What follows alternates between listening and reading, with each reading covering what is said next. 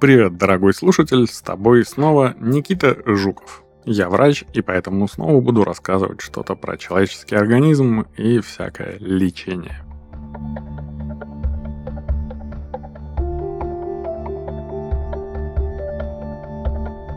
Сегодня мы будем рожать плаценту и лечиться плацентой.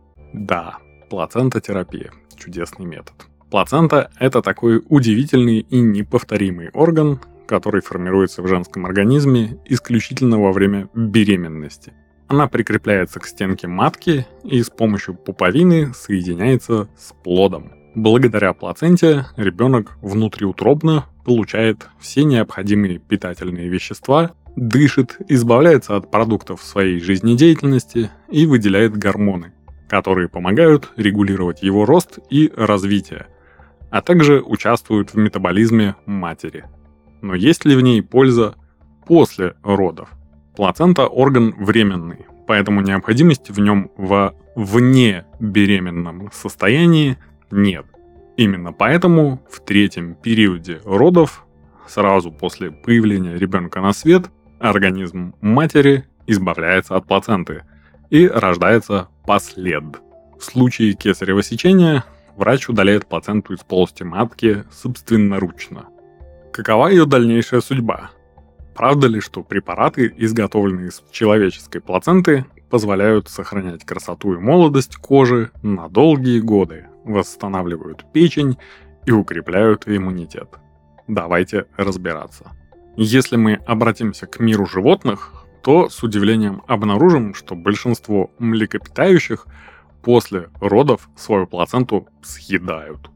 Да, предполагается, что животные делают это из соображений безопасности, чтобы хищники не смогли найти и съесть их потомство.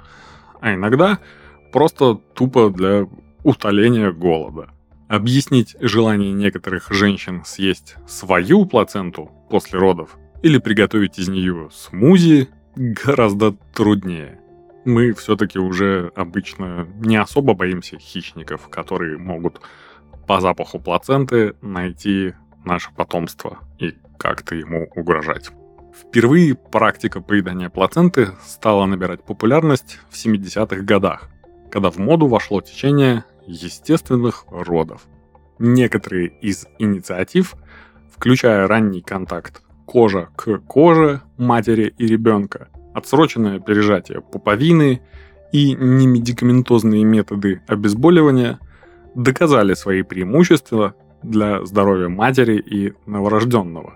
Но тренд на употребление плаценты внутрь заставил содрогнуться даже видавших многое врачей. Адепты плацентофагии убеждены, что плацента – это кладезь полезных веществ, и нельзя просто так взять и избавиться от нее.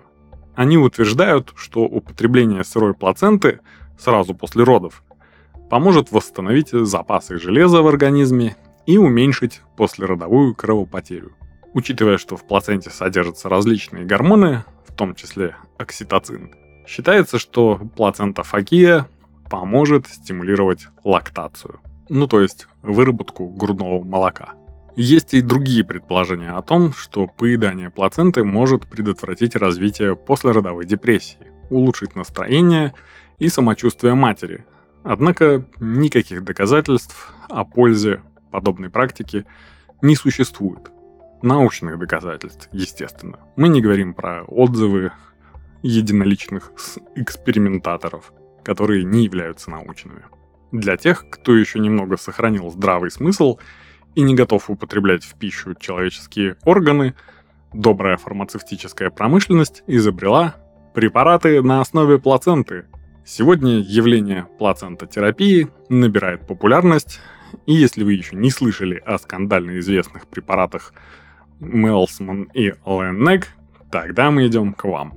Итак, куда же девается плацента после родов?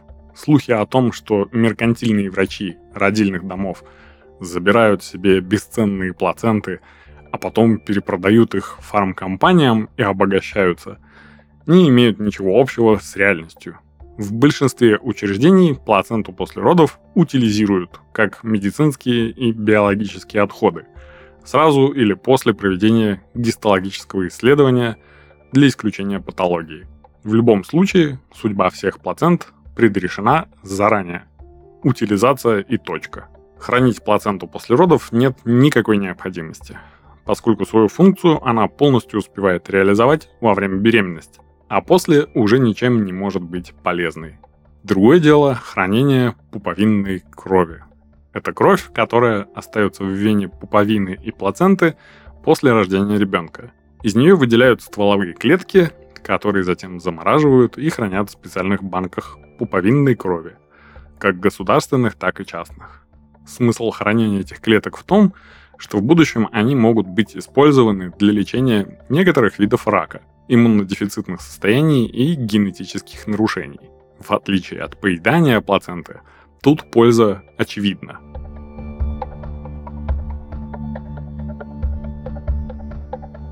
Ультразвуковые исследования – основа любой медицинской диагностики.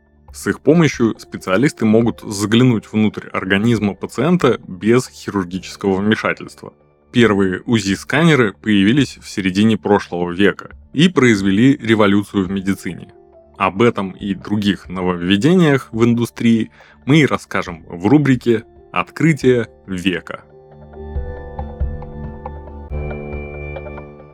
Человеческое ухо не воспринимает звуковые волны частотой выше 20 тысяч Гц, а для дельфинов, китов и грызунов ультразвук – обычный способ общения. Первые опыты в исследовании звуковых волн предпринимал еще Леонардо да Винчи, но настоящий потенциал звука открыл итальянец Ладзаро Спалланцани в конце 18 века – на своих опытах он доказал, что с закрытыми ушами летучая мышь не ориентируется в пространстве. А вот основателем УЗИ, как метода медицинской диагностики, стал австрийский невролог Карл Дюссик. В 1947 году он рассмотрел опухоль мозга в голове пациента с помощью ультразвуковых волн. Тогда это стало прорывом, но до широкого использования технологии – было еще далеко. С 1980-х годов ультразвуковую диагностику применяют в различных областях медицины. Она безвреднее рентгена и намного проще в использовании, чем МРТ. Особенно прижился ультразвук в акушерстве и гинекологии. Уже в 1990-х годах УЗИ превратилось в стандартное исследование по всему миру. С его помощью определяли срок беременности и выявляли пороки развития плода. Новые технологии лечения появляются не только в области ультразвука.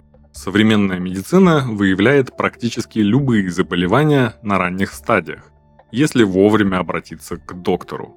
Чтобы позаботиться о здоровье и предотвратить возможные проблемы заблаговременно – Врачи рекомендуют проходить полную проверку организма хотя бы раз в год.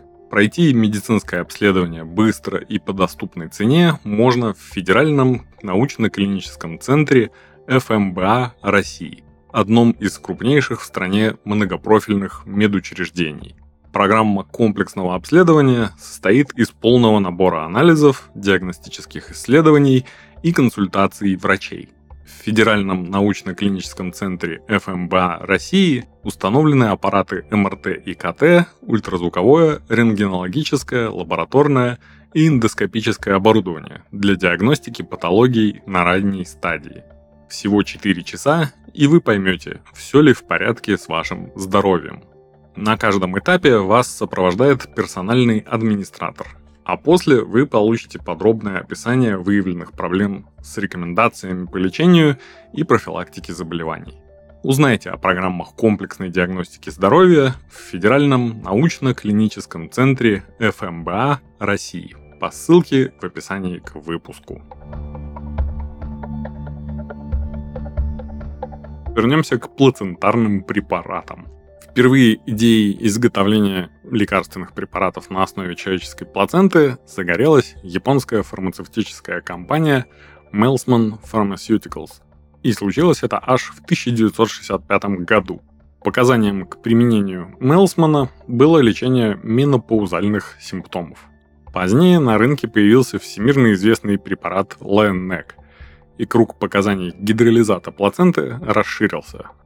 Производители уверяют, что Лейннек обладает иммуномодулирующим и гепатопротекторными свойствами, поэтому может применяться для лечения хронического рецидивирующего герпеса, атопического дерматита и различных заболеваний печени – но грустная новость в том, что с 2022 года ЛНЭК официально включен в клинические рекомендации по лечению неалкогольной жировой болезни печени и лекарственных поражений печени у взрослых. В клинические рекомендации Российской Федерации, конечно же. Во всем остальном мире такого мракобесия не происходит. Несмотря на громкие обещания препарата поднять с колен иммунитет или восстановить печень, и избавиться от атопического дерматита и герпеса, серьезной доказательной базы за этим не стоит. Действительно, можно найти десяток исследований гидролизата плаценты, где были показаны ее противовоспалительные, заживляющие, гепатопротекторные и даже обезболивающие эффекты. Но вот в чем дело. Почти все эти исследования проводились на животных моделях или вообще в пробирке – как вы понимаете, сравнивать человеческий организм с крысиным, свиным или с культурой клеток в пробирке не особо справедливо. Немногочисленные исследования, проводившиеся на людях, никаких вау-результатов не продемонстрировали. А как мы знаем, в научно обоснованной медицине нам нужно сначала доказать, что препарат действительно эффективен на людях, и только после этого мы называем его эффективным – до этого действует презумпция виновности. Если доказательств нету, то препарат неэффективен. Известно, что различные белки, липиды и другие экстракты из плаценты человека активно используются японскими компаниями в косметической промышленности.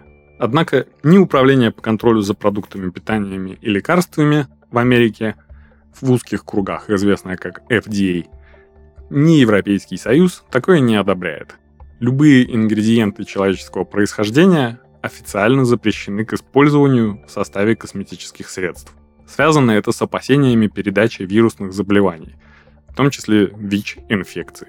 Как мы помним, плацента – это барьер между матерью и плодом и своеобразный инфекционный фильтр. Она обеспечивает поступление питательных веществ ребенку, но в то же время оставляет внутри себя все, что способно ему навредить. Поэтому плацента вполне может содержать в себе бактерии, вирусы и грибки, которые потенциально способны вызвать инфекционные заболевания. Измельчение и термическая обработка плаценты не способны убить все бактерии, поэтому любое использование препаратов плаценты априори небезопасно. Цена одной процедуры плацентарной терапии в разных клиниках варьирует, но в среднем это 5-6 тысяч рублей. Курс обычно предполагает 5-10 сеансов, так что нетрудно посчитать размер прибыли после подобных обманных процедур. О рисках, пользе и научной базе я рассказал. А выводы делайте сами. Не болейте, не используйте ненужные органы ни для лечения, ни для профилактики. И до новых встреч. С вами был Никита Жуков.